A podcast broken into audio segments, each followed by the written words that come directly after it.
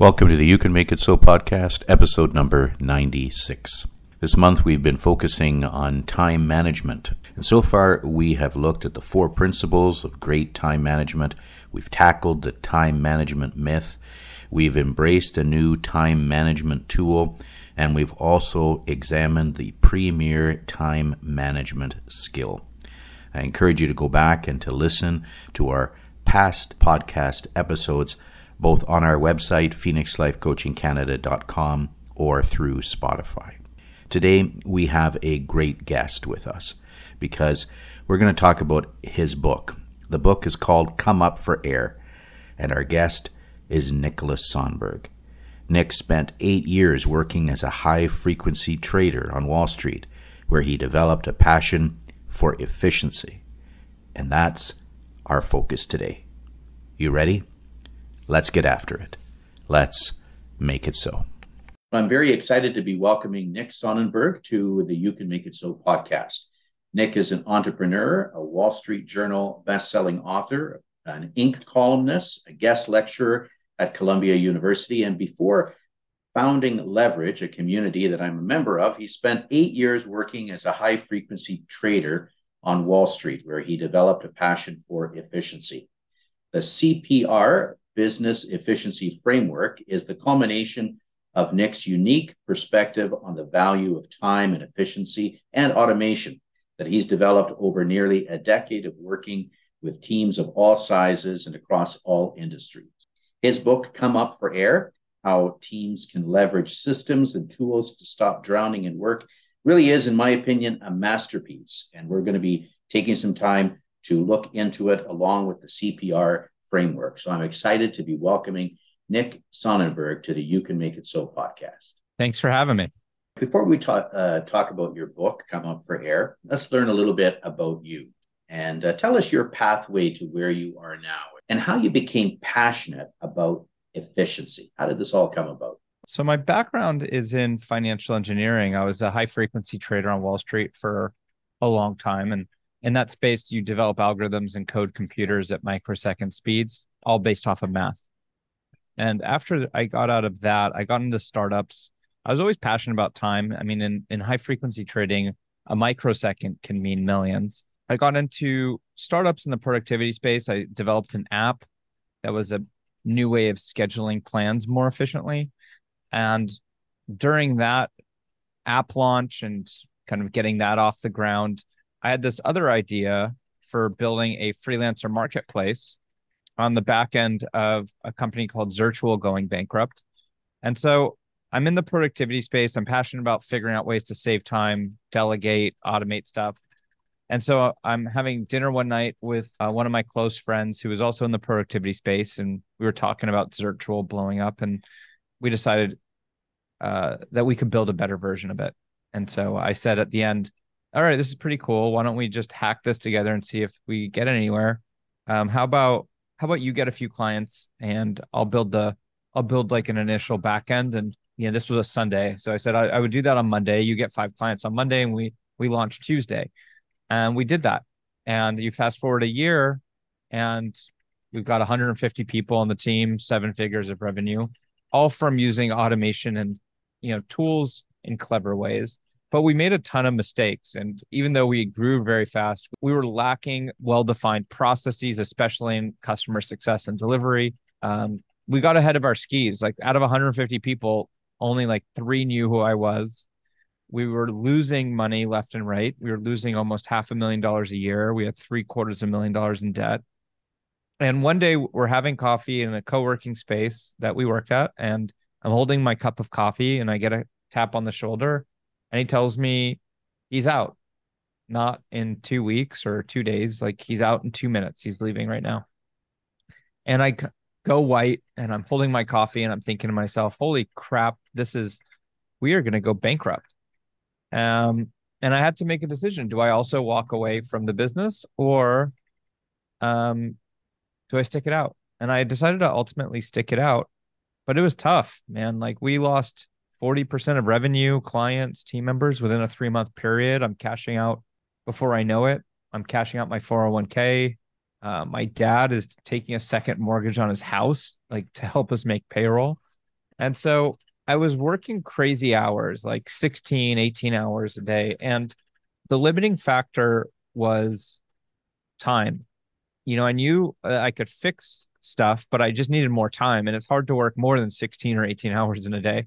So, but it just like it takes money to make money, it's the same with time. It it takes time to make time. And when you're drowning in work, um, it's it's hard to figure that out. And so I, I took I, I started identifying kind of the the big places where there were inefficiencies. And so I identified three big places. The first was communication. You know, there was just nonstop pings and dings. Um, and for communication, we use Gmail for our email and, and Slack for internal, and both were a complete nightmare. Um, the second was planning. So that's where we organize tasks and projects. So we've used Asana for a long time, but we were using it not in the best way possible. And most delegation was happening in text or email or or Slack. And you know, that that caused me to not be able to just click click a button and know who's working on what, what the status of certain projects are. And so I knew that I needed to fix that and better utilize our work management tool so I could click a button and answer these important questions. And then the third bucket was our resources. Like what are what's our IP, our assets, our digital knowledge, our processes, our SOPs. And I already did a pretty good decent job of that, but I knew that I needed to do better even in that third bucket. So when you spell that out, you have communication, planning, resources, and that's that was the genesis of my CPR framework. And people started just through word of mouth reaching out to me to help them roll this framework out. So I got to work with Ethereum, Tony Robbins, Poo-Pourri. And this was just like a side thing. I spun up an LLC and I just started noticing it didn't matter if you were a three person financial advisor or, you know, some massive crypto company. Um, everyone needed to communicate, plan, and resource better in their companies. And so, being an entrepreneur, I kind of saw that that was the big opportunity and shifted the core business of leverage to what it is today, which is an operational efficiency training platform uh, where we help serve employees and teams with our defined best practices, our proven and tested best practices of how to get the most value of all these modern day tools that are commonplace inside of your team. Um, and then you know, I also wrote a book about it as well to spread the word even further. Well, we're so glad that you stuck with it, uh, even though you turned white. Uh, we're glad that you. Thank you. Um, this is a really general question, but uh, in your book, Come Up for Air, uh, you begin with the premise that the most valuable resource that we have is time. Now, some people might say that individually that might be true, but professionally, the most valuable resource that someone has is skill or getting more clients or doing more marketing or just getting more work done. Why is time and systems and efficiency the most valuable thing that someone has? Well, especially nowadays, the value of skills is changing rapidly with AI. You know, the skill of writing for right now, even the skill of developing. Now you can ask Chat GPT to do a first pass that's starting to get pretty good skills will change the needs of skills will change as a function of the market and the world and where it's moving. In general with more time you can learn almost any skill right? When i when i try to think of frameworks i try to think about the extreme edges of something. So in this case let's think imagine you had infinite time or you had a million hours you probably build up almost any skill, don't you think? So, um, to me, time is just the most valuable resource because with more time, I can learn those skills. I can, I have optionality. And just because in Q1, maybe the skill of writing is important, it doesn't mean that in Q2, it's going to be important. But if I could tell you, I could save you, in general, we're saving 10 hours ish a week per person, per, per person in a company that doesn't matter what goes on with AI or anything. That's going to be valuable for you for the rest of your life, regardless of your industry, regardless of what's going on externally. Let's get into the weeds a little bit. In in your book, you say that that most people, uh, most leaders are drowning in work. Why why do you think that is? I think they're drowning in work for multiple reasons. One, they're super inefficient and they have that's what I call in the book the scavenger hunt problem where they spend so much time on work about work, they don't know where to find things. Yeah, I think that there's an incredible amount, almost half of people's week is on low level stuff, looking for a document that's misorganized, inefficient meetings. And so if if people are giving you and expecting out of you, you know, full time effort towards projects, but half of your time is wasted on crap, you either have to work. Say you're expected to say you're targeting a 40 hour week, but 20 hours is just on crap. If your boss is giving you 40 hours worth of work, you either are going to disappoint your boss or you are going to have to work 60 hours to make up for it. Now, you're a regular columnist with Inc. magazine, and uh, mm-hmm. they're excellent articles. And I know uh, there's been kernel after kernel that I've taken from so many of the ones that you've written. And in one recent one, you said that there are three things that entrepreneurs can rely on during times of crisis. They can either rely on relationships, curiosity, and time. Can you unpack why that rings true? The quality of your relationships is also one of the most precious assets that you have. You know, the IRS can take away all of your money, but they can't take away your relationships, right? And money you can grow back, you can't grow back time. So anything that is replaceable or repairable to me is less valuable. So that's why if you if I had the choice in general, I mean, if you want to give me a billion dollars or an extra like hour this year, I'll take the billion. But and I think curiosity is really important too, because especially in a in a world that's changing quickly, I think some one of the most dangerous things is a mindset of um, lack of agility. And I think that you have to be open minded and always looking for a better way or never make the assumption that what you have is perfect and you never have to revisit it. In your book, you, as you have mentioned, you outline the foundational principles of CPR communication, planning, and resources.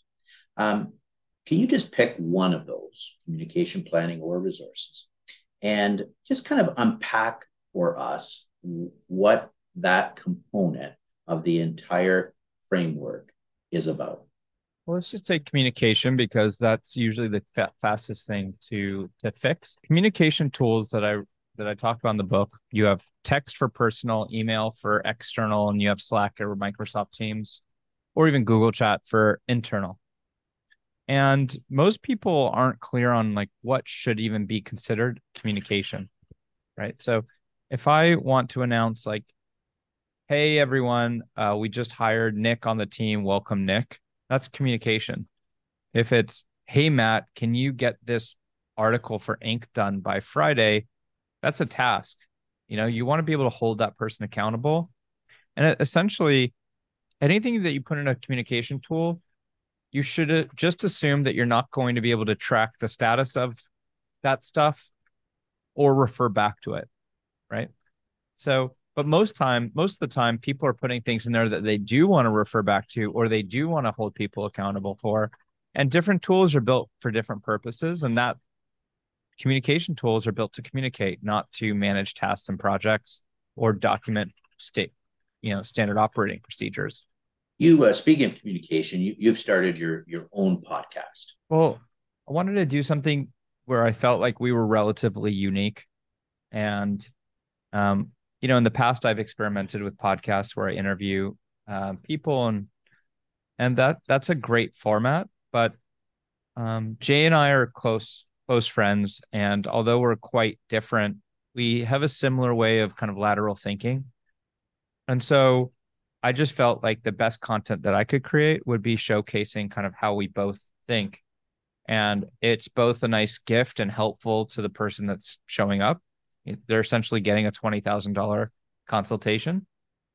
And it's unique content that's very educational. I mean, even though I'm the co host, I think I learn a lot. Jay learns a lot. The guest learns a lot.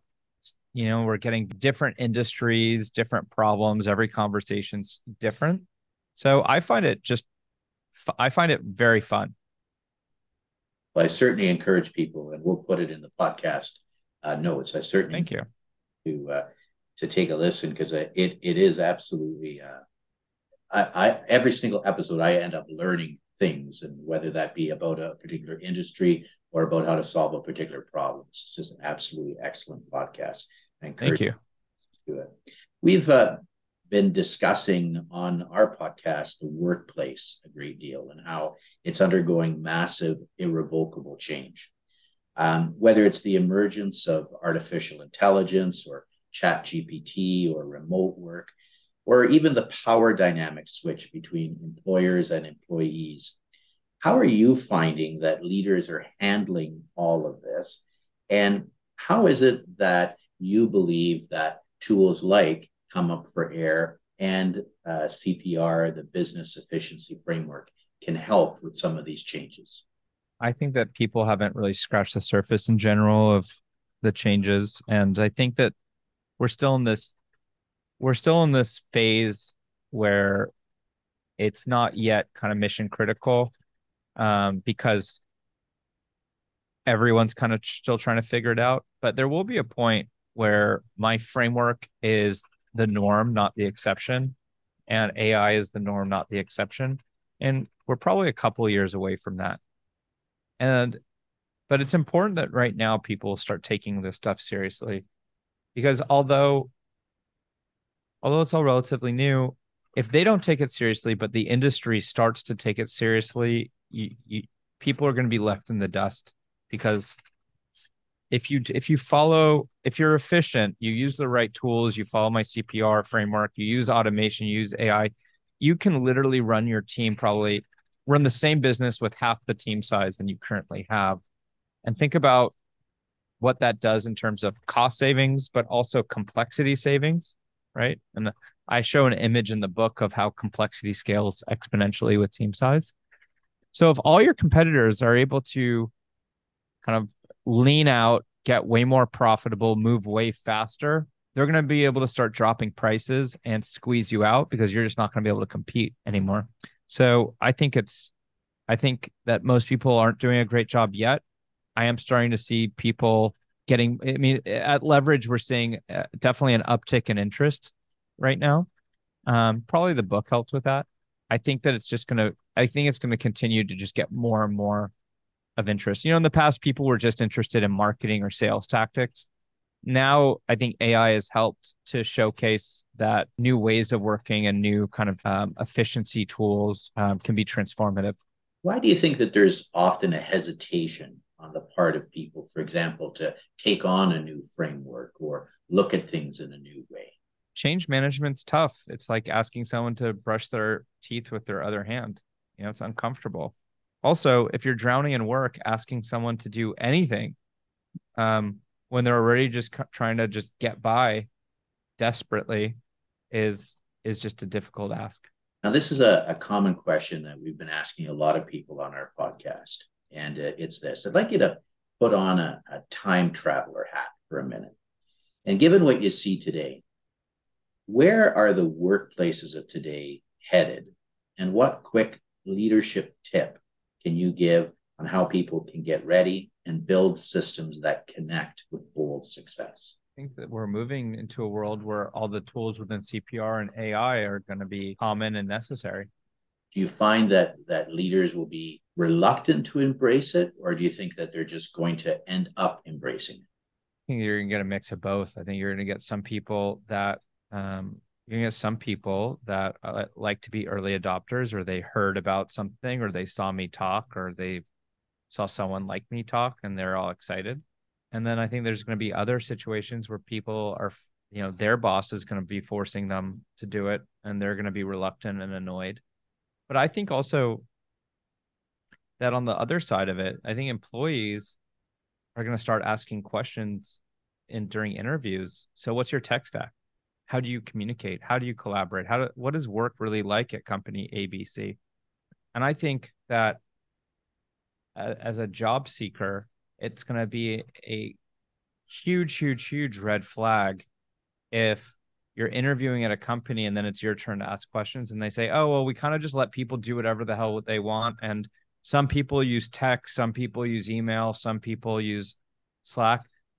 you know, just run for the hills if that's the case, because you know before you even start that you're going to be getting into a clown rodeo circus and it's going to be a nightmare. You know, we're we're finding that more and more. Like with the certainly, for example, with the people that we work with, some of our career coaching, we find that more and more people are are asking those questions, those efficiency questions for sure. If people want to uh, learn more about uh, about you, how can they get a hold of you? How can they learn more about uh, CPR and about Come Up for Air? Yeah. So my book, there's a website for it, comeupforair.com. Um, and if you want help with all this stuff, we offer a training program. We call it the Leverage Academy. That you can find that out at getleverage.com. But we have world class trainers and consultants that can help hold your hand and guide you through this stuff with a mix of live sessions in a group format, office hours, asynchronous support, and on demand videos. And then I also have that podcast that you mentioned, the optimizedpodcast.com.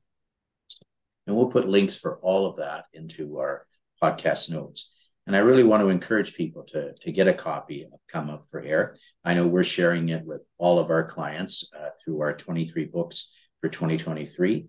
I want to tell you that after reading the book, um, most definitively, it is a practical uh, book packed with effective tools.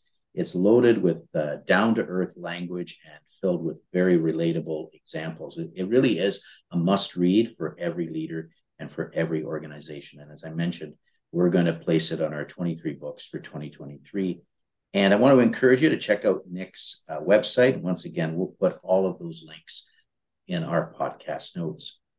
And I just personally just want to thank you for the resources and the tools that you make available through uh, the leverage community and for the impact that it has, and also for taking time today uh, to be a guest on our podcast. Well, thank you for having me and thank you for being a client. It's a pleasure. All right, let's wrap up. I really do encourage you to check out Nick's book. You can find his book along with numerous other amazing books on our 23 books for 2023. That's on our website, phoenixlifecoachingcanada.com. I also encourage you to check out details about our time blocking masterclass and getting a copy of your Make It So journal. These excellent tools to assist with time management are also available through our website, phoenixlifecoachingcanada.com. And don't hesitate to reach out if I can help. For over 20 years now, I've been helping individuals and teams to lead with confidence and grow in clarity through one to one coaching and also through team coaching. And our consulting work is also growing as we partner with businesses to ensure that their strategy is providing clarity so that they can significantly accelerate the speed and quality of projects and decision making. Great leaders don't grow alone. So contact us through our website or just click the link in the podcast notes to schedule a short 30 minute complimentary consultation. It'll make the difference. All right, until we get together again next week, start living in a way today that will help you to thrive tomorrow. And remember, you can make it so.